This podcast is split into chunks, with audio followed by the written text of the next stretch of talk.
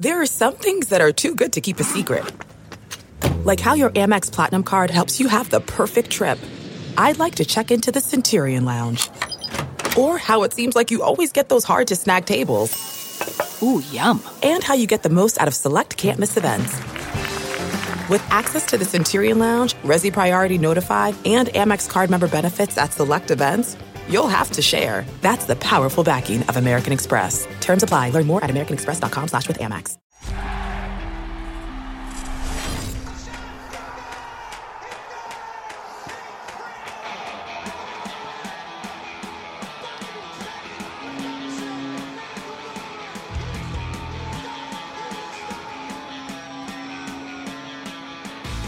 We're back. Welcome to the Flyers Talk podcast. I'm Jordan Hall. We are your home for everything and anything Flyers related. Anything. You got it. Katie, We got it. We got to play a full 60 minutes tonight. Full 60. First and That foremost, I have my coffee. I have my coffee. Um, cheers, cheers. in a way. But I want to know what you get every time. You always get these smaller cups. Are you just kind of like a one cup a day kind of guy? No, definitely, definitely more than one cup. I, I can't lie. Um, I typically go like 16 ounce at Wawa. Um, Whoa! Yes. Um, but I definitely 16. have have some when I wake up, and then I definitely need some in the afternoon. Um, Sugar, cream sugar. I don't. I don't. I just do uh, coffee and like a little bit of milk. I cut out sugar. Good for just you. Just trying to be healthy. What You about know, you? Though? I'm the same. I actually have never. I don't put sugar Yeah. or cream or anything in my coffee. I'm a straight black. straight black. coffee drinker, yeah. And I get that look just anytime I order it, and they're like, "Any room?" And I'm like, "No, just just give me Just- everything. just give me every bl- single bit of caffeine you got. Just put it in I that like- cup right now." Did that take a little while to get used to? Like, not, no Um, one really just goes straight black, like right. Honestly, no. You just, yeah. Sometimes it bites a little bit. You just gotta be like, "Oh, Yeah. yep, that's uh, it's a cup of coffee." okay, anyway. That's a cup of coffee. All right, I promise you guys, we're, we're here to talk hockey. Absolutely. One of my other loves is coffee too. Hockey, coffee. That, does that rhyme? Yeah, it's, it's it Anyway. rhymes for me. Anyway, we have our coffee, so we're ready. Sure. It's uh it's been a good unofficial second half start to the season for the Flyers. Would you agree? I mean, we're seeing sort of I would say a different especially road team from the Flyers as of late. Mm-hmm. But what have your um, impressions been of this team so far? Yeah, uh, Katie, they've earned uh, points in all three games out of the break, uh, so I think that's a huge positive. Points in five straight games too. Which Yeah. Um, so no, that, I think they've come out and they've done um, what I think we and as and I think they've done what fans have hoped they would do. Uh, played the Penguins tough, got a point in Pittsburgh, uh, and then took care of business uh, the next two games. Um, and the big thing was they went to Detroit and uh, didn't lay an egg. I think all Flyers fans were um, a little worried that they would go up to Detroit and uh, not, you know, play like a contender. You know, Play play, down to down, to the level. competition. Yeah, yeah. And uh, they didn't. And so, to their credit, they looked like a contender up there. Uh, they left no doubt, um, and I think that was a real positive. Um, so I think so far so good. Uh, three games, uh, points in all of them, uh, and right now uh, going into um, going into today, Katie, they are holding a playoff spot, and uh, they're technically tied for third in the division. Obviously, tiebreakers they are not third, uh, but they're they have the same amount of points as the Blue Jackets going in today. So. Uh, I think the Flyers will absolutely take where they are. And something too, we hear these players, especially Kevin Hayes after last night's game, you can't be messing around. Like you can't even go to Detroit. Like, oh, it's okay, we'll get them next time. Had they lost la- uh, against Detroit, um, you can't you can't just lose any of these games. They're so critical, especially if you look at the remainder of the Flyers' schedule. Everyone uh, counts, and you mentioned they're in the playoff race as well. Every night you're going to see these teams moving up and down, moving different places, and you can't be stuck losing to to those low ranked teams. So it's super important and a super good thing, obviously, that um, we saw them come out of Detroit, not stoop to their level. I thought it was a decent game. Um, the first period, I mean, the score, no score after the first 20 minutes, but yes, they got the win, but it wasn't a dominant. It wasn't any sort of a dominant win. I mean, when fans would look at that three nothing score, that final, it was important, but it wasn't a dominant win. Would you agree? It, it just didn't see. It's always kind of that first 20 minutes. It takes them a while to get their feet under them, and then they get moving. I wanted to ask you about that, Katie, because I was watching post game live uh, last night, and I, I saw you and Chris Therien. saw me? No yes. way. Oh, you're my Thank you favorite. for I watch I watch every every game. You know what? That Um, means so much to Yeah, me. Yeah, my favorite, Jordan. my favorite host, my favorite analyst by far. All right, Um, well, I don't, hope you're- don't tell Chris Therien that. um, but I was watching and I saw you and Chris uh, mention how like they, they it wasn't really a dominant game. Um, I felt like they controlled the game, uh, but you're right. I thought that first period, as everyone's going to say, they outplayed the, the Red Wings, but Brian Elliott made a few huge saves. He didn't have to make a ton in that first period, but he did exactly what Alain Vigneault always mentions: is those timely first period saves where it kind of allows the Flyers to get their legs, um, kind of find their confidence. Uh, but yeah, they let them hang around for uh, until midway of that second period, and fortunately for the Flyers, they get a really good depth goal from Scott Laughton, uh, something they really needed because it was starting to get uncomfortable. Um, but for the most part, though, I thought they really controlled the game.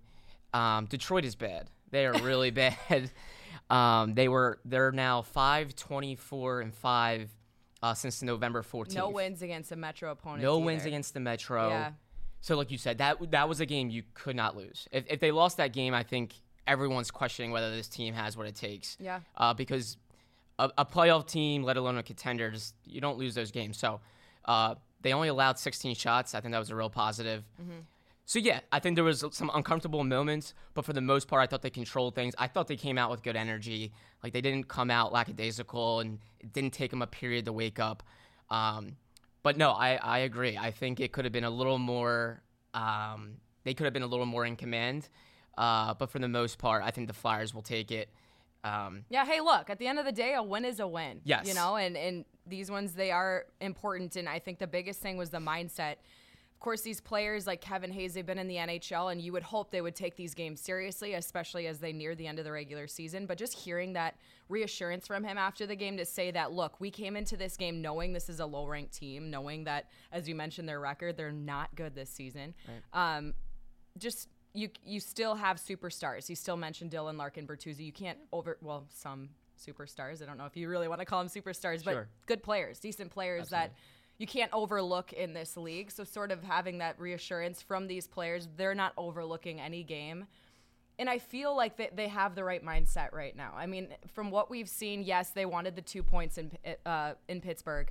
They get the one point. The- different road woes that seem to have were you know here at the beginning of the season have seemed at least I know it's only two games on the road since the break, but I do feel like we're seeing a different team, a different mentality they seem to have, and there was a worry after the break. Are they going to be ready? Are they going to you know have that energy? Because you see a lot of these teams after a long break like that, they have the bye week, they're not ready to play, and I feel from what we've seen so far, they have been ready to play and.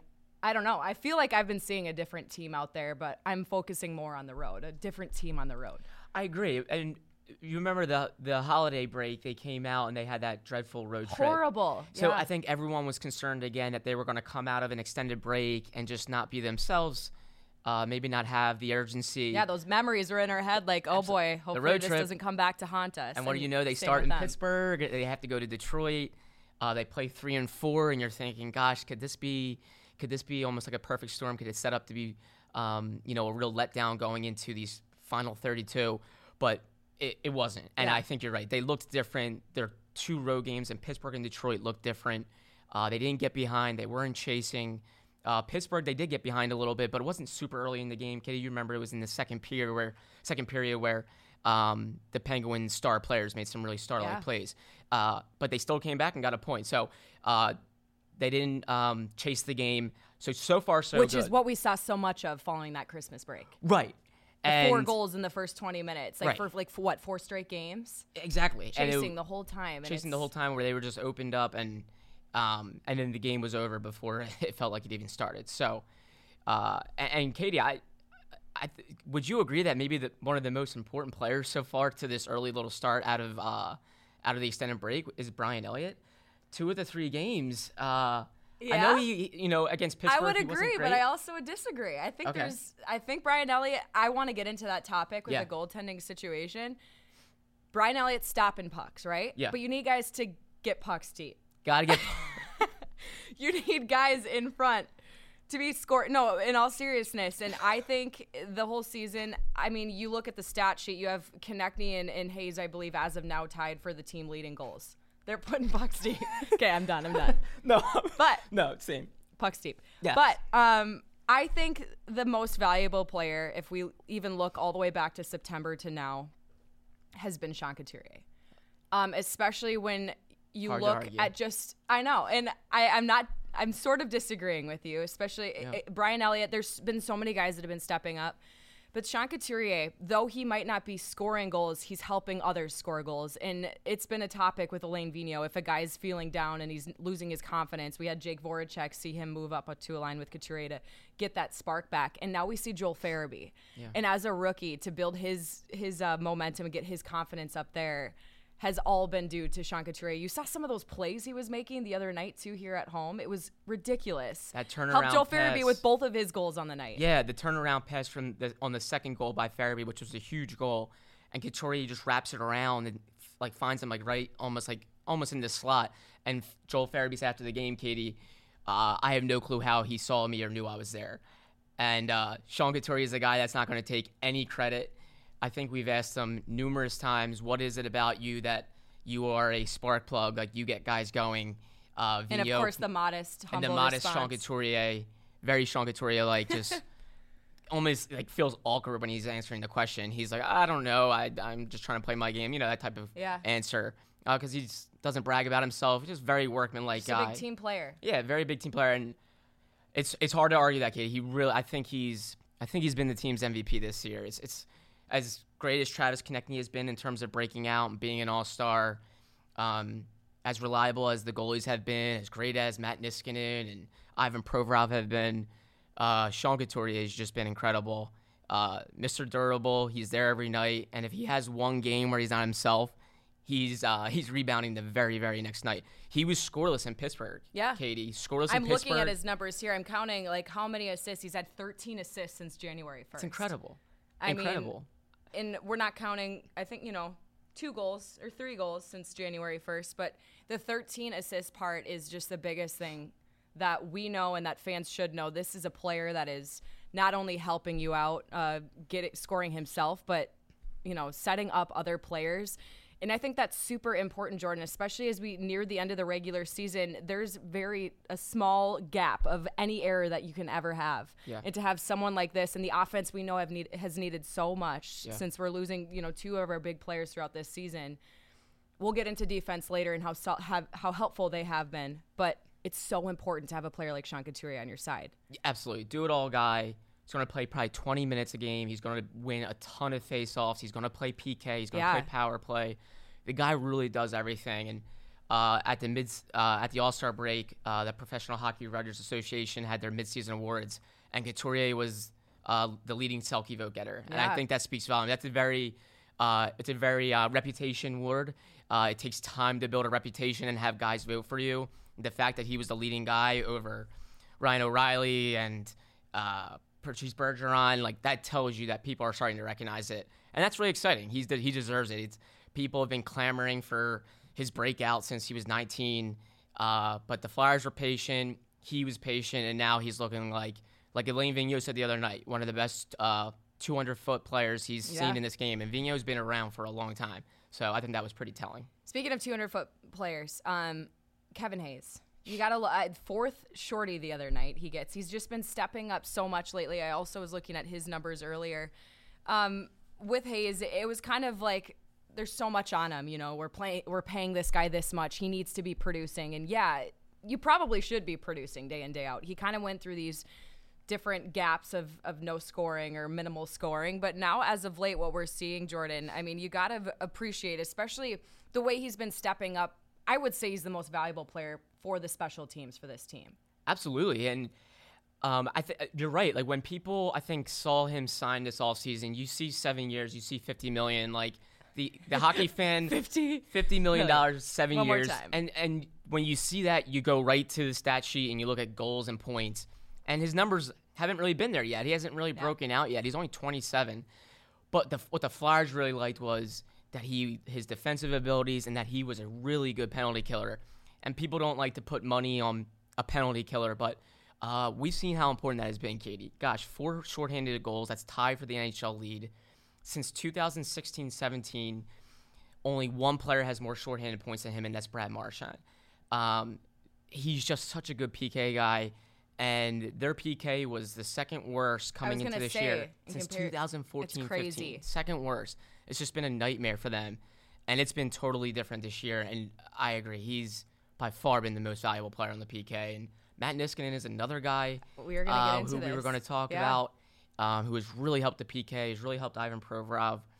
Uh, so yeah, I, I- there's two I think massive off-season additions that I don't really think were flashy or sexy off off-season additions by Chuck Fletcher, but I think you're seeing how reliable those guys can be. And it's it's kind of like a t- we were talking about this before. Just who was the better who was the better ad? Was it Niskanen Yeah. or was it Hazen? There's just absolutely no way you could begin to compare the two. So hard. Um, I see nothing but positives for both. Yes, you expect more production, but Hayes is getting there. I, I do feel like right now in the regular season, or the sorry, the nearing the end of this regular season, I have no problems with Kevin Hayes. There's Not at all. there's production from him. We're doing well with Matt Niskanen.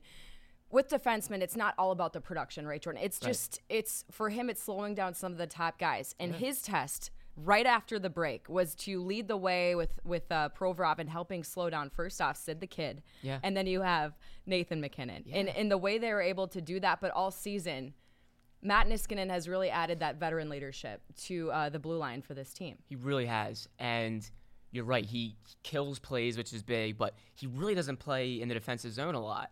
Like that was the thing he pride he prides himself on uh, when he when he first came here. He said, "We don't like to play in our own zone. We like to get the puck up ice and pin the opposition."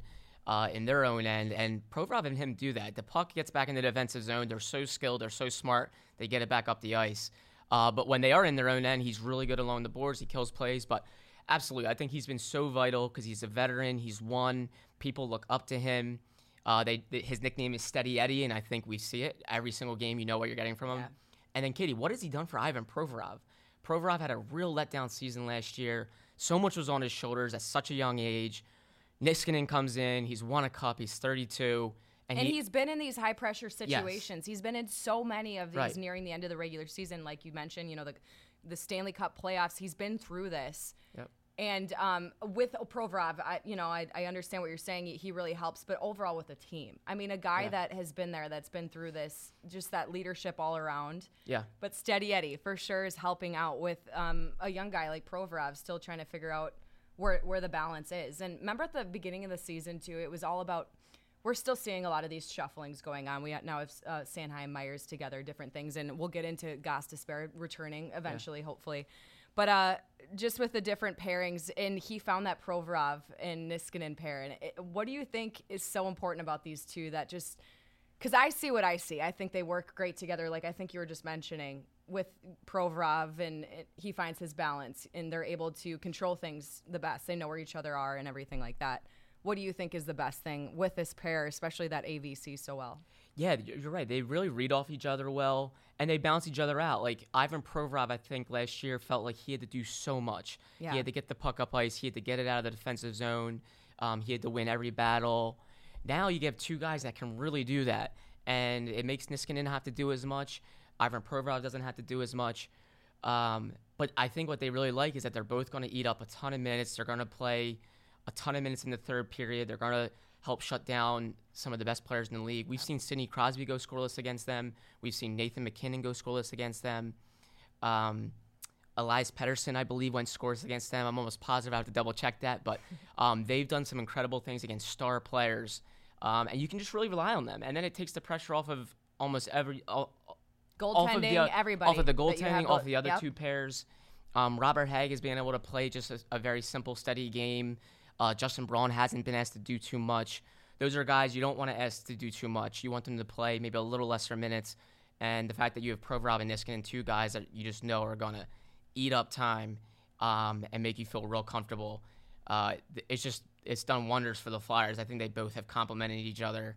And I, like Katie, we were laughing. I don't think they're going to I don't think they're ever going to be broken up the rest of the season. It'd be it'd be hard to see that. I we were laughing about other things because you know we're just a bunch of jokesters. Jokesters. But I am sitting here laughing about our social media going tis but a scratch after Matt Niskanen.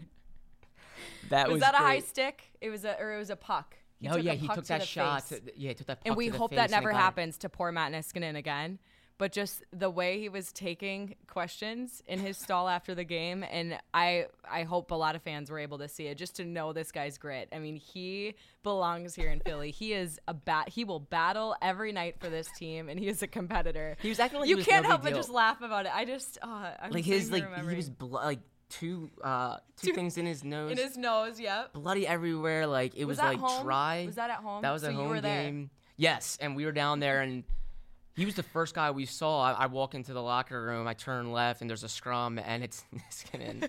and I was like, oh my gosh, like I didn't know it was that bad. And I was like, well, I got my phone out, I took a picture right He's away. like, it's not that bad. and then he's it's like, not as bad it's as not it as bad as looks. it looks. And we're like, okay, like you just got stitched up, you came right back in. I'm sure he had headaches.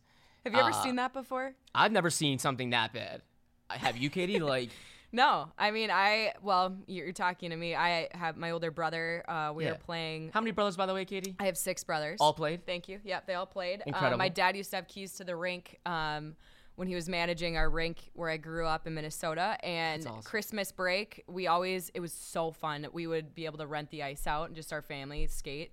awesome. So of course, yeah, I'm usually in net because I would just get the goalie gear strapped up, and I had to take slap shots from my brothers, which wasn't very nice. But um, I Someone- someone had them. to play net, I you still know. schooled them. Yeah, of course. Um, no, but I, I'm remi- I'm reminded of my older brother Trip, who was looking for a pass behind him and didn't realize how close the net was to his face, and turned and smoked his face on the the post. and he had a helmet on, but he didn't have a mask on. didn't have the he didn't have a cage on or anything. How bad was he? It was pretty bad. He broke his nose, and um, I don't think he knocked any teeth out, but he had a fat lip. Hey, so he still got his teeth. That's and here's little Katie, 11 years old, just like, uh, sorry, sorry, I could have stopped Sorry. you, but you ran into my net, so sorry. But anyway, enough about me. That's just the last time I've seen anything like that. like It wasn't in the NHL. Yeah, Um, but still relatable and yeah, you and know, yet have Niskanen come out and just say like, hey, it's not as bad as it looks. Uh, I'm I'm numbed up right now, so I'm fine.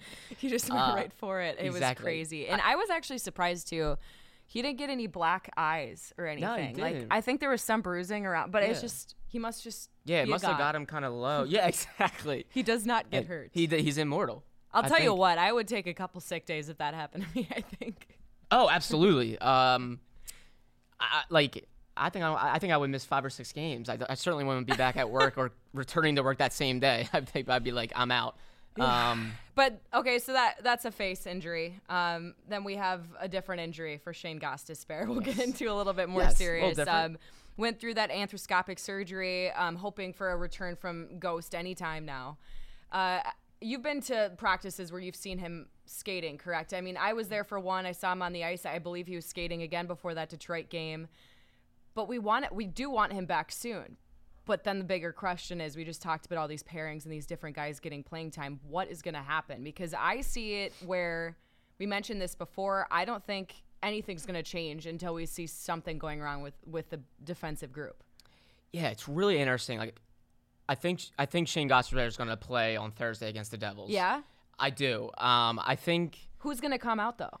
It's such a tough question. I think Robert Hagg will. I just think he's unfortunately the odd man out. As good as or as well as he has played, um, Gostisbehere just brings a different element in terms of the elusiveness, the mobility, the skating, uh, putting pressure on the opposition. What Hagg does is fine. It's it's very keep it simple, stay at home, make Yeah, the. Yeah, what's the easy biggest play. difference with them though? I mean, Yeah, the biggest difference is just Hagg's a big guy that's gonna he he doesn't want to be noticed. When he's when he's not noticeable, that's a good thing. Shane Yeah. Gosper is a guy that's, you know, gonna play power play. Uh, he's gonna be an offensive threat, even though his numbers are down this year and to be brutally honest, uh, disappointing in that regard, Yeah. given he had a career high 65 in 2017-18. There's still that threat, and that's what Vigneault really likes, and that's really his style of of defenseman is uh, mobility, push the pace, um, be a threat, and that's what Shane Gostisbehere is. And Vigneault was really happy with his game before he went down with that knee injury, that he was beating the forecheck and making things happen. I just think there's too much there, and then. I'm not saying they're going to trade Shane Gostisbehere. I know, and that's the next topic I was going to get into. Right, I'm not saying that, but if they are making to look maybe any type of flashy or splashy move at the deadline, Shane Gostisbehere might be your best trade chip, and you're not gonna want to be sitting that guy. Like that guy's gonna want to play. They're gonna you're gonna want to play that guy and have see and have teams see him play and know what they're getting. And maybe Gostisbehere goes on a nice little run here. Um, so I just think there's no way you can really sit him. Listen, if he's bad and he's just Oh, looking so like a that's your out there- reasoning why you- don't see him coming out of the lineup. yeah, I just think he brings too much potential. remaining out of the lineup, I guess. Yeah, exactly, Kate. I think he brings too much potential. Um, he's going to play power play. Robert Hagg obviously does not play power play. Um, and then, yeah, uh, in terms of trade deadline, the February 24 trade deadline, Gostisbehere's a nice little trade chip. His contract is uh, very attractive to teams. He's under team control. Um, And he's only 26, and he's not long off of a uh, career year. So uh, if, the, if Chuck Fletcher is thinking something big, which I don't think he is, but if he might be, and he's willing to listen on teams that might be interested in Shane Gostisbehere, they're going to want him playing, and teams are going to want to see what he's doing on the ice now, not sitting in the press box. So, Yeah. uh, but what do you think? That Katie? does Like, make, no, no, no. It does make sense to me. I mean, my whole. I mean, you did just explain that. I mean, now that I look at it differently, you can use Ghost for way more things. Y- You know, you put him out there, but he can be used on the special teams. He's utilized in different ways. Mm-hmm. Um, he's a more familiar player. Um, but yeah, I just it's hard for me to to decide because you're just so used to seeing AV keeping things the same. Things are working. I mean, Detroit, I, I didn't see as many errors with the defensive group. They haven't. It's another thing going back to if you don't notice anything or if you don't see them or recall anything with a def- defenseman. I mean, nothing must have went wrong for the most part. Um, and I just it's it's a hard thing. But when you look at it in that way, you did kind of yeah, it, it would make sense. We either see him out there or we don't. But you don't want to get too far into the trade idea ideas. But it certainly is something I, I feel like Fletcher and, and the rest of the group are thinking about. Yeah, Chuck Fletcher said it even last season that he would be willing to listen to on every player, other than Yeah. probably Claude Giroux, who has a no movement clause. So he literally cannot be traded unless Claude Giroux okayed it, and uh, I don't think that would ever happen. Um, but he did. He said it last season that you have to be willing to listen about everybody. So it's not like he's going to go out of his way to maybe pursue trades for Shane Gostisbehere, but um, I'm sure teams will uh, be interested in him and will reach out, and he's going to take the phone call. So uh, that's why I think he'll play. I, that's not the biggest reason, but I think Yeah. I think the biggest reason is that Shane Gostisbehere is a pretty good hockey player, um, and he brings a different element. But I do think it could be a very matchup, game by game basis, um, where if you know if Vigneault wants to get a little more safer and a little more physical, maybe he goes with Robert Hagg. Maybe Philip Myers Yeah. has a So when you're game. taking on the Devils, what do you do? Wouldn't you? I mean, again, you can't overlook teams. We just said that at the top of this episode, but what do you do? I mean, it's not you take on the Capitals the next night, but you if Ghost is ready, do you put Ghost out there against the Devils, get him going to be ready for a, a higher opponent like the Capitals, one of the Yeah. best teams in the league? Yeah, really tough game after that, where maybe you go in and you think, hey, like you say, Katie, things are going well. We're playing the Devils, who are the Eastern Conference's worst team. Let's keep it what we're doing. Give Shane one more game, and then bring him back for the Capitals, where Yeah. maybe you want some more skill uh, involved. I think he will come back Thursday. I think he's going to be ready, and when he's ready, he's going to play. But I, I really think it it could be a game by game basis uh, where say Philip Myers, a young player who maybe it looks like he fights his confidence from time to time when he makes a mistake. Maybe Vigneault takes him out, says watch a game, put Robert Hagg in there, who's been you know really good. Um, or maybe Shane doesn't look like he's bringing the strengths that he that he has, and he's not beating the forecheck. And maybe they want him to watch a game. He watched three games earlier this year, uh, and it turned out well for him. So yeah, it seems like that was just last week. Yeah, but I mean, he has been out, so it has registered as that. But Sure. that was a big learning moment. I was just gonna say, it's like we always talk about him moving guys around, seeing how things are working, and it's a good problem to have, of It course, is. to have an extra guy on who you're gonna take out instead of who's gonna fill in. right, Um, so that being said, you mentioned Phil Myers, and in well, I'll go back because now he's paired with Travis Sanheim, and and this younger dynamic that we've already talked about before has just been an interesting dynamic for me. Yeah, I kind of miss that whole Justin Braun Travis Sanheim dynamic. Like I felt like he worked really well having that veteran presence, especially as a young young player, not exactly rookie, but just as a young player. What do you take from that? Because I think that it's an. I, I just feel like Braun and and Niskanen sort of serve the same purpose as far as with the younger guys and helping even that out. But now you have two pairs here. I'm going rambling on, but what do you think? No, I, I totally see what you're saying, Katie. Uh, that was the, one of the benefits that we saw in Ivan Provorov and Matt Niskanen was that it was a younger player with a veteran. With that balance. A nice compliment, exactly. Yeah. Um, I think we could see Justin Braun and Travis Sanheim eventually maybe get back together, depending on how things play out. Sorry to interrupt, but what do you think he likes from Myers and Sanheim together? Is my biggest question. Yeah, I think it's two similar guys that are very you know bigger, fluid skaters that can skate, get the puck up ice, and can make plays. We've seen them complement each other in that way, um, and then they can end up playing some of the similar minutes. Justin Braun and Robert Hagg, very similar guys. They're simple. Justin Braun has said it time and time again. I play a very boring game. I don't care, but that's the game I play. It's a very safe game, uh, and that's what has made him a very productive player in the NHL. So Robert Hagg and Justin Braun play a very similar style too, and maybe Vigneault thinks that those work together well. Yeah. Maybe if you put a Shane Gostisbehere with a Justin Braun, it, it, becomes tricky because you have one guy that's real skilled and wants to, to have the puck on his stick, and then you have Justin Braun who is not that type of game, and maybe they don't work off well with each other, and maybe both kind of hold each other back in a way. Um, so I think it's what he sees in Phil Myers. I think that's what he sees in Travis Sanheim, two young kids that, that have this similar skill style in a way. Right. Okay. And uh, and they played together uh, in the AHL with the Phantoms, so they know each other pretty well. Yeah. Um, and then I think Robert Hagg and Justin Braun just do very similar things. Uh, so when they're out there, uh, they're going to be real safe and steady, and they can trust them in that way. They don't have to ask them to play a ton of minutes. And then uh, it allows Myers to play more minutes. I think Chuck Fletcher said in the offseason they were bullish on his potential, and I think they really want to up his role and see what he can do as these games get bigger. Yeah. You can only learn by playing, and I think that's I like that. Thing. You're right, and you know we could take that in anything in life. Absolutely, it's all about getting gotta the get reps. Up there, gotta do it. Yes, you know, and just gotta get pucks deep. I'm done with it. I promise. Well, I don't promise. End it's probably gonna come a little bit yeah, more we'll later on in this yeah. season.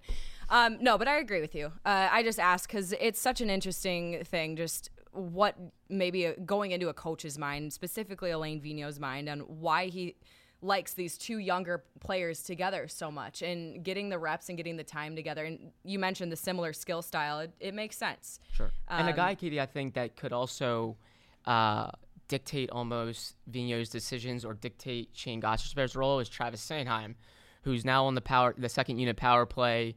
Um, had a great year last year. Uh, really flirted with an, a, a, much bigger year this year. Yeah. Very offensive minded. And what a great um, skater, too. And a great skater Yeah. with size. So if he can kind of fill that second power play role and do what they were hoping from Shane Gostisbehere, then it might make it a little easier to take Shane out of the lineup and just keep what you have because it's working. Yeah. It really is. Robert Hagg's been great over 16 games. He's gone 16 straight games without being a minus player. I know plus minus is a fickle stat, but um, but hey, he's a positive player for 16 straight games. It's hard to argue with that. Uh, so the numbers don't lie. Numbers don't lie. Uh-uh. So I think that's a guy that if uh, if he really takes the bull by the horns offensively and he's doing the things that you want from Shane Gostisbehere, then it might make Vigneault think twice about putting Shane back out there because you might not need him as much. So um, it, I- I agree. It's going to be really I fun think to you got way closer to my corner now. Yes, I did. You convinced me. I mean, Um, again, it's a good problem to have. It It's not like we're cheering for him to be out or cheering No. for him to be in, but I think it's a great problem to have. Just specifically, I just what we've been seeing this season, I don't see Alain Vigneault changing things up. Right. If it's working, It, You're gonna going leave with it. Exactly. but it's a good problem to have. Absolutely, depth is good. A problem. Um, well, it hasn't been a problem. So we, we talked about offense. They, they've been able to figure out ways to contribute. Couturier, the younger guys, Hayes stepping up as well. Um, but for the defensemen too, they've been helping out. Now with the goaltending situation, it's a situation that hasn't really we haven't had to worry about at least as much so far this season. Um, a bit of a worry seeing Carter Hart uh, get hurt right before that break. Um, but how about the assurance to see Alex Lyon step in there the other night, just have an absolutely solid performance? And then Brian Elliott against the Red Wings getting his second shutout in his last three starts. I mean, these are the things at least Fri- Flyers fans hope to see after a tough go for the goaltending situation. We all know season. how many goalies played last year, right? Eight goalies, NHL record. Yeah, you need Oh, two okay. hands. Two you hands need to two hands to count it out. You might need three. No, that's eight. Eight. This year, Um, only. Okay, counting with Katie. This has been Counting fun. with Katie, always a good segment. um, and yeah, uh, that's the where where we are now with the Flyers is where it, things unraveled last year, where you were just putting it a goalie in net and he just couldn't find his his feet, and it just unraveled. Uh, it was huge to see Alex Lyon uh, come in and uh, win his first game since 2018 and really kept them in the game. Alain Vigneault said he was the difference uh, and beat a really good team. Uh, Colorado, the Colorado Avalanche can really score. They lead the NHL in first period goals. They really get after teams. They get after goalies early. And to see what Lyon did was massive because Brian Elliott's 34 years old. He can't play every single game. Um, he needs rest because if you don't get him rest, he might not hold up uh, when Carter Hart gets back. So uh, that was massive. Um, really good for Alex Lyon. Really good for the Flyers.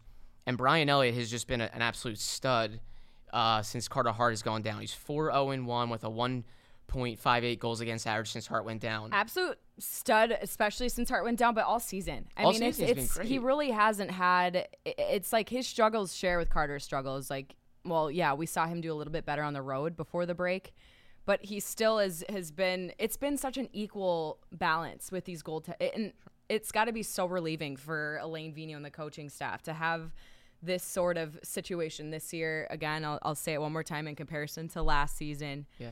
But yeah, right after the Carter Hart situation, as you said, um, he's really has helped out, but all season long for sure. All season long, absolutely, and and especially during this stretch where, uh, like we've said, like every game is absolutely massive. So say Brian Elliott struggles in this five game stretch, or say he's just a so-so goalie. Yeah. you know they miss out on some key opportunities where they don't have their franchise goalie Carter Hart. Instead, uh, they're right where they want to be. They uh, they they aren't treading water. They've they've gotten better without Carter Hart, and now he's getting healthy. His status is up in the air for Thursday, but you're thinking he can come back maybe Thursday, maybe Saturday, uh, and then you have your goalie tandem back. And uh, again, credit to Alex Lyon for coming up and uh, and giving them um, a shot in the arm as well. Uh, so yeah, I, th- I think defensively and goaltending, uh, there there really isn't any complaints. I think the Flyers have gotten exactly what they wanted: good depth, good young players playing, uh, good balance in net. Uh, not a lot of injuries, thankfully, other than obviously Shane Gostisbehere, Carter Hart. Uh, for, for the most part, they've been healthy and they've gotten, I think, what they expected. And another thing too, if you would have heard after the break without knowing how it happened at the beginning of the season, Carter Hart's going to get hurt after the All Star break. That would be worrisome, of course, and it, it still was worrisome when we heard that news. But now seeing Carter Hart, you know, was was hurt before the All Star break, and he wasn't going to be back after the break. There would be definitely a concern that you would see the Flyers on a one game or a two game losing, just finding themselves get down, getting down, and you can't have that happen. You can't lose one. You can't lose two. You can't, you can't just start this this snowball effect of losing streaks specifically in this time of the season because every single point counts. And even if you lose two in a row, it's going to be tough, especially for this Flyers team as far as where they sit in the standings. So it certainly is a spark to see that happen where he goes down and and now that we're living in this moment we saw it happen right before our eyes that he's going to come back I'll allude to literally what you just said that it's a, still a positive. They're above water. They filled in that time. They did it well. Alex Lyon again I'll allude to him really stepping up and something I kind of wanted to get into about Alex Lyon.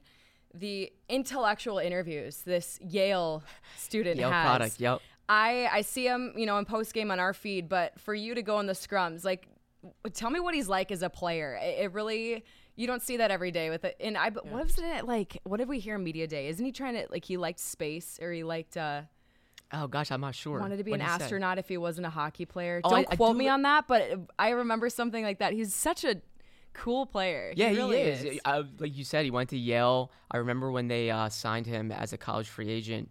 Uh, yeah, you see Yale next to that name, you're like, well, the kid must All be right. smart, right? Yeah. Um, But the way he's, you know, he holds himself and he's so well spoken in the scrums. How does he treat the media? yeah, you know? he's great. Like that's why a, a lot of the media members were kind of happy.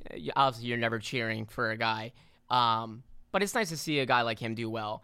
Uh, like you said, very intellectual. He he's articulate, and um, and he when he speaks, he he gives you his time, and he and he's honest and real, and that was really cool. Uh, I th- we asked him, you know, how gratifying is this, and he said incredibly or super gratifying, and he Yeah. smiled, and then he came back to earth and said he looks at Claude Giroux and he sees a guy that stays so even keel. So now, as gratifying as it was, he was going to come back down and be ready to go if the Flyers need him again. So, real smart guy, um, and it's it was a nice story, really nice story. He's 27 years old, playing in the minors a lot, just and he said he's just taking advantage of every opportunity he can get in the NHL. So it's cool to see those guys succeed, um, and especially in a stretch run like this. You know, he's winning meaningful. You know, he won a meaningful game for the Flyers. He can he can have that with and him. that's his job to come up and fill in, and that is not an easy job to No. fill in for a Carter Hart that's down. right. You gotta you gotta come up. You have to have a solid outing, and I feel like he was able to to do that. Absolutely. couple outings. And, and Katie, we've talked about some positives, um, but if we if we have to look at any concerns, what might be a concern for you? Is it the schedule that worries you? Is it the scoring? You know, I, know people are talking about Claude Giroux. Yeah, Always talking about Claude Giroux. Obviously, he's gone three straight games scoreless. His numbers aren't where they where I think people expected them to be. Yeah. And uh, and people you know want him to be accountable for that. They- They look at him and they think, you know, leader. They think scorer. So when he doesn't score, I know people get upset. But um, if there's if there's a concern for you going in uh, down the stretch, what might it be for you? Look, I won't get too much into specific players. Sure. Um, yeah, those are different concerns. I look at overall with this team, and my biggest concern is consistency. Um, I don't know how many times I've said it already today. Every point matters. This is a very um, intense time. The players know it too. We've we've heard, you know, in the dressing room, them they all know they're in this. They they pay attention to the standings at least at least a little bit. You would like to think they're watching that. Yeah. Um, but the consistency is my biggest concern. We we see games um, like last night, you know, not the best first period. Um, it needs to be a solid um, 60 minutes every single night. I'm doing math in my head. I'm like, wait, okay. Yeah. Solid 60 minutes every night for this team. And you can't make any, these little mistakes can't happen. The consistency, but also the first periods, the the first 20 minutes in each game, because I just go back to that that um, road trip following Christmas break. I understand it was a hard time change, and it was all these different miles they traveled, um, and we don't have to deal with that again. But there's still 14 road games remaining, um, and also lots of home games remaining. This is intense hockey right now. You need to be a consistent hockey team on all levels, and especially in the first 20 minutes, you need to be having a good start, and you can't be chasing games. I mean, this is serious. This is, and you have to just. I, I'm not really concerned about anything else other than that. No, and, and the Flyers have always struggled with consistency. It's been a thing with them where, you know, they play up to the competition, they play down to it. Um, you know, they go on a winning streak and then they they go on a losing streak. So consistency has always been a problem. So I think that's a that's a concern for sure.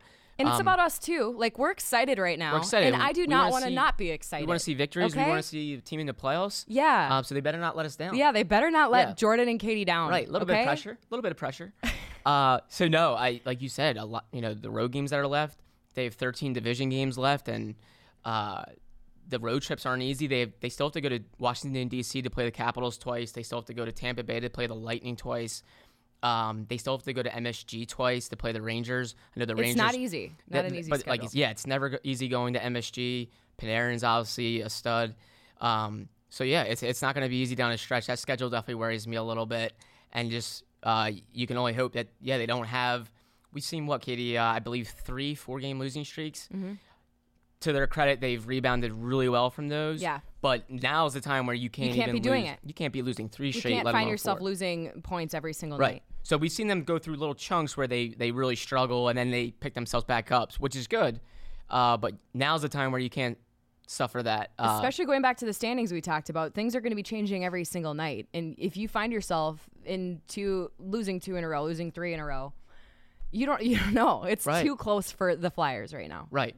And, and if, if people are concerned about the scoring, I know people are concerned a little bit about Claude Giroux and James Van Riemsdyk. Like, I'm not really worried about those guys. Like, to me, I think look where they are without those two doing what they typically do. The depth. The depth, Yeah. and that's the positive. I wrote about it in an article for NBCSportsPhiladelphia.com that they've won 13 games in which Claude Giroux has gone scoreless. Um, they've never won that many games in which Claude Giroux has gone scoreless, other than one year. It was 2009-10 when they went to the Stanley Cup Final, and that team obviously Giroux was only 22. He was Yeah. a kid. He was in his first full season. he was far from the guy. Uh, they had a lot of guys obviously on that team. Everyone knows that team: Mike Richards, Jeff Carter, Chris Pronger, everyone. But uh, so that's a po- I think it's a positive that they're winning a lot of games when Claude Giroux goes scoreless. I think that shows you that he has help. They're deeper. They're more balanced. Um, that's a credit to a lot of people. Chuck Fletcher doing some good work in the offseason. Players getting better, like Travis Konecny, Sean Couturier taking steps, um, Ivan Provorov. The list goes on. Um, so I think, it, hey, they're in a great spot, and they haven't gotten the Claude Giroux we've seen in years past. They haven't gotten this goal scoring that we've seen from James Van Riemsdyk. Like you think if they get that down the stretch, they could take off, and Right. then they could be a really tough out in the playoffs. So Super good point. Yeah. so I, I'm not really concerned about those two. I know some fans might be, but hey, if things are working now, I mean, Right. yes, they need to be scoring. yes, But you're right. If things are working the way they are, and I want to really quick talk about Mr. Joel Farabee because yeah. especially when uh, before today he went from having one point in a 13 game stretch from December 11th to January 13th. Yeah. Okay, and those following six games, he now has four goals and two assists, six points in six games. If that makes sense yeah, the way he's been able to it's part of that i would like to think part of that rookie season i wish i could play in the nhl that'd be sweet but you know thinking about it like you. there's gonna be ups and downs with any season you have but let alone your first season and just seeing the way uh, joel farabee has really stepped up yeah he's gone through these sulks of not having anything and as of late i mean the way he contributes yes on the score sheet offensively but the way he's kind of grown into this team and, and setting up plays and, and being able to be that player on the ice that uh, Vigneault can count on, the youth has really been helping out, and specifically Joel Farabee. absolutely. And the youth was really going to dictate and will dictate what Chuck Fletcher does at the trade deadline. Like, do they have enough? Like, can the youngsters grow enough to the point where you can see them playing major roles and not hurting you, or are they not quite there yet? Are they hitting a wall and then you have to go out and maybe get a veteran, and then you have to trade a draft pick, or you have to create cap space to get a guy? I think so far so good. And Joel Farabee, I think, like you said, Katie, has been the biggest, most important guy to dictating Chuck Fletcher's thoughts. Because yeah, he has really, really stepped up his game, and he's looking like a, now he's you know looking like a key player that you can put next to Sean Couturier and play them against stars in the NHL. And it's really impressive given that he's 19 and the NHL is a grind. It's a it's a long, long season, as everyone knows. Yeah. Joel Farabee played for the U.S. de- developmental program, shorter seasons. I think that the max he played 60 some games uh, his draft year. That was his longest year. College, you play in the mid 30s, and then you jump to the NHL, and all of a sudden you're playing 82 games against the best players in the world. Um, and to see him hold up, and not even, not only hold up but get better, Yeah. is really Well, it's all about really getting the extra reps too that we just mentioned with a defensive Yeah. group. I mean, you get out there every night, and I think the biggest thing is the grind of it. Right, Certainly a grind. Um, but yeah, but he's made positive handled it. plays, and now Yeah. he's scoring. and, now he's uh, scoring. I mean, a great night for him at home at Wells Fargo Center the other night, and now we see um, versus Detroit. Well, Right. he was actually off the score sheet against Detroit, but he was his point. His point streak was snapped to five games. yeah, Uh, but Still obviously he impressive did, still for him. impressive. Didn't hurt them.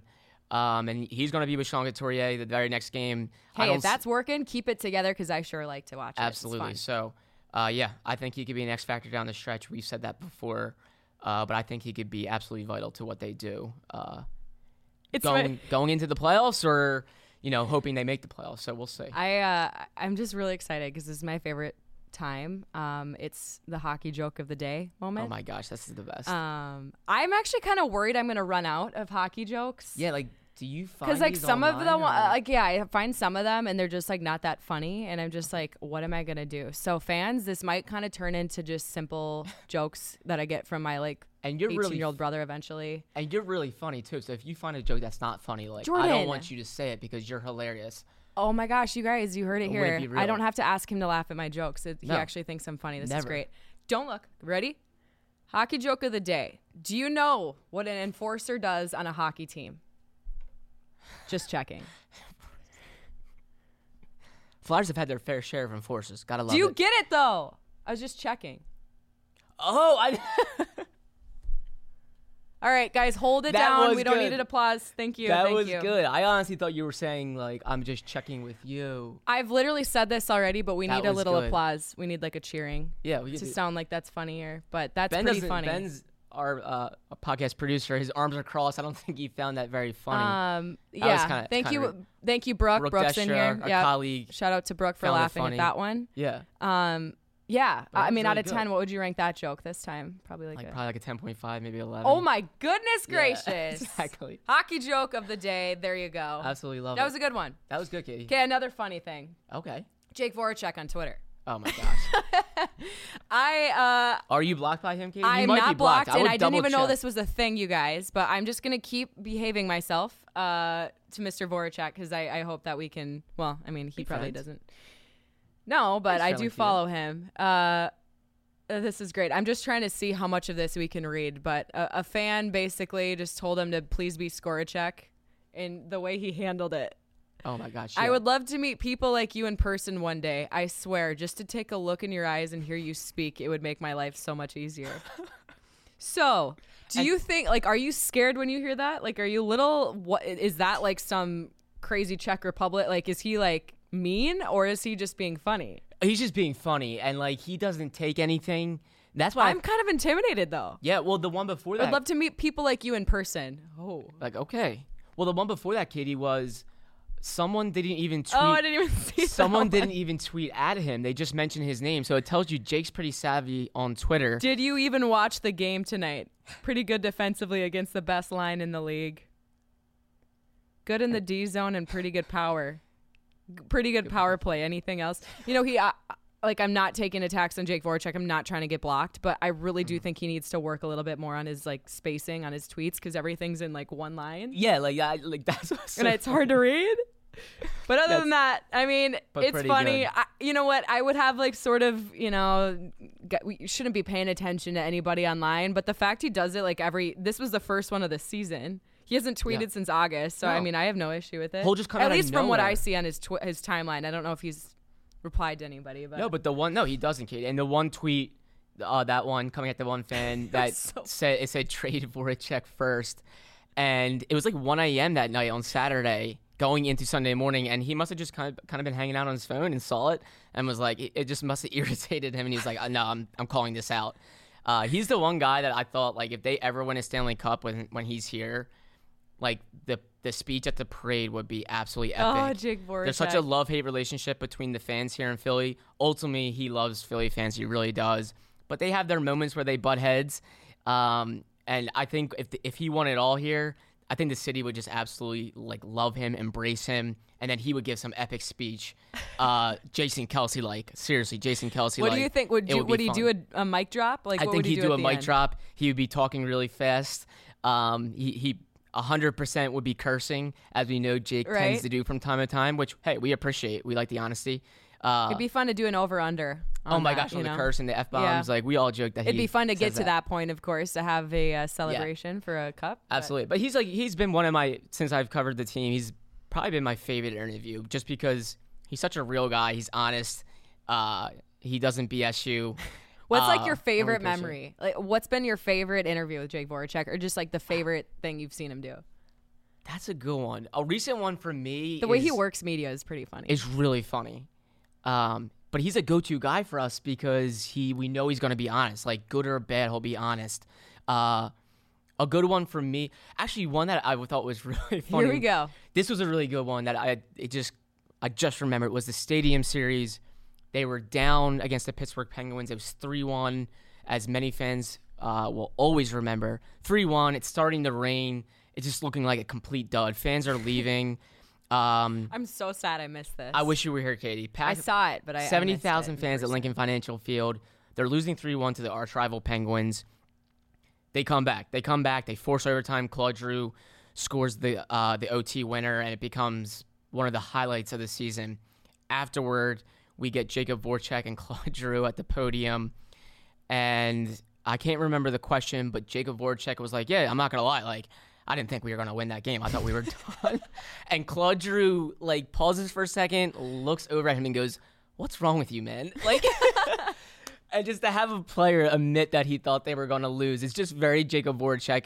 It wasn't that he like didn't believe or wasn't. He, he he never stops playing. He plays hard. Yeah. He uh, he doesn't get a, enough credit for being as tough and playing as hard as he does. but he admitted, like, I thought we were going to lose. And Claude Giroux just real funny and subtly just goes, What's wrong with you? It's just hard to tame. And he kind of like, just what shrugged. are you doing? right. So that was really funny. That was just a fun moment where Jake was uh, brutally honest, and I think we all laughed and, f- and thought it was thought it was good. So Jake Voracek, what do you? Obviously, that trip at the beginning of the season was really fun for this team and for him. Of course, you know he was so That was happy to show people around, have his family at that game. But what do you think he adds to this team? He's been here, and what do you think he will add going towards the future? Because he still has quite a bit of time on his contract. quite a bit of time on his contract. Um, I think he's still in his prime. I really do. Like, I think we think of Jacob Voracek as this guy that's been here for a while, but he's only 30 years old. Um, players are in their prime at their 30, and he's been one of their most impactful players as of late. as of too. late. Um, I know he has 27 points over his last 31 games. He's one of their best plus minus guys, and I know people don't love that stat, but Jacob Voracek, uh, Jacob Voracek has always been a guy that's been criticized for not back checking or not playing a lot of defense. But if he's a positive player and he's a positive by a lot, uh, you, you can't really get on him a ton. He, um, Yeah. he's been one of their best players. He and he like you yeah, and I'm him, looking at his numbers now too because it was kind of that stealthy like you see him making plays, you also see him making errors and you're kind of like what is what's going on? But when you really look at his numbers, he's contributed like I would say most very consistently. Absolutely. Going wow. back to ins- like English ever is hard today. Wait, what was this? Very consistently. Lee, Thank There you. we go. We got it. You're fine. yeah, you know. I, on that note, gonna take another Yeah. Take, sip a, of take a little sip. I got you. Um, and, and no, Katie, you remember when Alain Vigneault called out his Yeah, three big money yeah. event? He called out James Van Riemsdyk, Jacob Voracek, and um, He wanted more from these guys. and Kevin Hayes. Yes, and he was like, he said, he's like, hey, that's why they're paid the big bucks. Like we When need them to produce. again? That was around like Right mid November. Yeah, yeah. Um, Right I think mid November or maybe late October. I would have to double check on that. But since around mid November, Voracek has really turned it on. Yeah. He's been one of their best players. You see him sometimes where they struggle. 13 points in his last 15 games. Just Yep. really random last 15, but No. just a sample size. But He's a a, plus size. seven as well. Yep. And uh, you see, even on the power play, there's times where they struggle with an entry, and then Voracek literally just takes the puck and he's like, I got this. And he just goes in with a burst of speed and skill and makes a play. And, like, that's the Jacob Voracek we all know. And not a lot of guys can do that. And um, I think he's been really good. I think he's going to be really good down the stretch. He's not going anywhere. Um, and I think uh, we forget. We think he's older, but he's only 30. And uh, he's putting up the points that we've seen in the past. Um, don't laugh at 30. I know. I'm not laughing at 30, Um, but I'm thinking like that was kind of a shot at Jake. Like, sorry, man, thought you were older, but you're only 30. Right, and he laughs. He's like, I know people think I'm really old, and uh, he's like, I know I'm old now. I'll and say it again. I heard your 30s are your best years of your life. best years of your man. life. Uh, I'm a firm believer in that. Oh, yeah? Um, yes, I'm kind of seeing that. Uh, Anyway. anyway, uh, so no, I, I I think he's awesome. He's good for Philly, but I think he's uh, I think he's really good for the Flyers, and I think he's going to be a key guy down the stretch. And just one last thing. These fans gotta love that. That he's on there. I mean, that's so entertaining. I'm a fan of this team, obviously, and you are too. It's so fun as a fan to just see one of these players calling people out. Oh my gosh, I mean, it's not Marchand, you know, No. like that's a little too much for me. He's always on there. He's always chirping people. It's like, okay, buddy, calm down. Like, slow your roll. exactly. He's very But active. Voracek is just so like, listen up, buddy. I'm frustrated with you. Coming out of nowhere. Yeah. Do you want to come challenge? You play in the NHL. Let's see. And it's just Exactly. sometimes you just got to give it to him. I remember last year, like they were, as fans have tend to do sometimes. It's okay, but you know they will shout shoot a lot when uh, they're on the power play. Uh, shoot, hi, shoot, this shoot. is every game, exactly. every team. These everywhere. NHL players, these best players in the world, need to know when to shoot. Yeah. Or someone to tell them. Yeah, they And forget. It was like at the end of a power play, at the end of a period, the buzzer goes off and they don't convert, and fans were really getting on him. And Voracek literally looked towards the boards and like definitely gave them an earful. Um, I have one and that more- was fun stuff. I have one more thing. I remember this the other night. Um, I think it was in Detroit. I think it was just their game in Detroit. We were going to a break, and thankfully Al helped me out because I was looking at something else, but the, it popped up. Uh, coming up next, obviously, and we were going to talk about Jake Voracek. The cameras ahead of my son and he was on the glass, and um, I'm sure fans saw this on pregame, but he was like looking through the glass at this little baby, this fan that had to have been like eight months old, sitting on his mom's lap, and he had the big headphones on to block out the noise. And oh, Jake yeah. was like waving to him, and we were going to break, and the baby just started crying, and the mom's like, "Honey, no, he's he's he's," and Jake was like, "I'm cool, I'm cool," and the baby's like screaming, and we just went to a break. I was like. I gotta All see that. I did not see that. That's hilarious. He scares babies, but he's good at Scare- hockey. Exactly. Maybe it was the Yeah. barricade. Maybe It was the so hair. funny. But Sometimes you can't control it. Like Right. babies, babies are afraid of me. Sometimes I think. what? Aren't you sort of you offended too? love You're like, I babies. promise, I'm a good, I'm a good. love babies. I love babies and puppies. Right. Yeah. What baby was scared of you? I, I feel terrible to hear that. Honestly, I don't know. But sometimes you're like, come here, and they're like, they're afraid of you, and Sure. you know. Maybe I wonder if I don't. We don't have kids, but I just wonder if like parents are in, like a little worried or bothered when people are in like a checkout line at Target waving at their baby in the cart. Yeah. I've always sort of wondered that. it's so weird though. You see it. Uh, you see a baby and they maybe like link eyes with you, and you want to Yeah. be nice and sweet. And you're like, hi. but then maybe you're scaring them at the same time. Yeah, and Yeah. I'm just like, is this weird? But I'm gonna do it. You're anyway. scary. I'm scary. Like we're pretty intimidating. But Jake people. Voracek made a baby cry. and that's okay. As long as he got was deep that good. night, you know yeah. what matters. Um. Anyway, gosh, this has been fun today. Yeah, this has been fun. um, Got off the rails a few times. the last topic. I'm going back to their schedule. Uh, just Sure. clearing this up. This is prime time. Oh my gosh, we've talked so much about it today. It's prime time for this team, and uh, the biggest test we've mentioned, the biggest concerns like consistency, production from top guys, anything like that. But when you go look at the beginning of the season, you don't know who's going to be the best team and the worst team. But the Flyers, they're not at a disadvantage, but they certainly are at a challenge to go from playing the Devils and go play the Caps, and then it just goes back and forth. Um, what's your level of concern with it? Because I'm, from what they've proved so far, uh, I say proved. I know we only have three games since the break. Yeah, no, but they, But it's a positive. stretch, real positive stretch. The way they've they've been able to hold it, and it doesn't really look like the team we saw before the All Star break that stooped down to the level. And I don't want to talk too soon on this. You know, I really hope it continues. But my level of concern is is there. Uh, well, I don't know how to answer this. Like a number out of ten, I'm probably at like an seven with this team no, I think that's very with fair. the concern on not stooping down to their level and just playing your game every single night because it's something this team can do. So, what's your level of concern with finishing out this schedule and treating any opponent, whether they're high ranked, low ranked, anything, the same, and just clearing this out? yeah, it's fun. Like it's funny. I think they're going to get up for the big games, and they have plenty of big games left. Like And they've proven they can beat the top teams. Right. They had know? the Capitals twice more, the Lightning twice more. They still have the Blues once more. McDavid comes to Philly. Yeah. Um, so they have some uh, they have some tough games. I don't really worry about them getting up for the bigger games. I have no problem with them at home. Obviously, they've been incredible at home, 18 4 and 4. I do worry a little bit about the road still. Like I don't know what it is. I, like, I know they Well, hey, I could go back to that Western trip Yes. that maybe you could remember. They it was horrible. Right, and know, then so even against the, bad Penguins, memories. like credit to them, they came back and got a point out of it. But that game almost unraveled where they just kind of got lit up by two really good players, Sidney Crosby, of Evgeny Malkin, and boom, like the game flipped. And I worry about those stretches where like they just open up a little bit, and then all of a sudden the game gets away from. 'em. Uh, they still have a lot of tough road games left, and that's like that's probably my biggest concern. Yeah. going to going to DC and playing the Capitals twice more, going to Tampa Bay and playing the Lightning twice more. Um, they still have obviously, like we said, they go to MSG twice more. They play the Islanders on the road. They play Columbus twice more, a team they're tied with right now in the in third place in the division. A lot of tough games. Yeah. the road will be tough. If there's a concern from me, it's the road. But how about you though? Is it is it the matchups? Is it playing down to the level of competition? They still obviously have some games against teams that are definitely buried.